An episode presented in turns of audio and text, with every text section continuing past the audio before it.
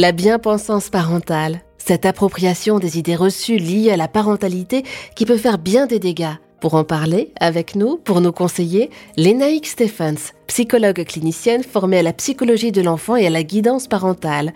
Elle est autrice du livre Parents, soyez heureux, petit guide illustré pour se libérer de la bien-pensance parentale, paru aux éditions Erol. Bonjour Lénaïque. Bonjour Eva. Élever un enfant, c'est une aventure humaine magnifique. C'est aussi, et on ne le dit pas assez, une épreuve pour le couple, puisqu'un couple sur trois se sépare l'année qui suit la naissance du premier enfant. Comment rester un bon couple, un, couple uni avec cette pression, cette bien-pensance parentale qui existe actuellement et qui prend parfois toute la place? Je dirais que c'est surtout euh, comment rester un couple uni malgré euh, ce challenge de la parentalité. Moi, je, trouve qu'il y a quelque chose déjà qui est essentiel de rappeler à tous les parents et que les parents s'imprègnent de cette idée et même le verbalisent à l'enfant quand il grandit.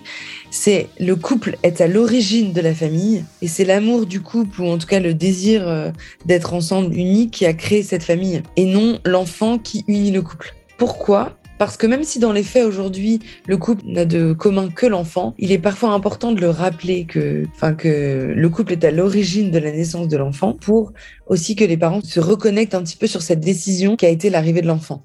Faut pas oublier qu'aujourd'hui, quand même, l'arrivée d'un enfant est quasiment, franchement, euh, quasiment toujours un choix, hein.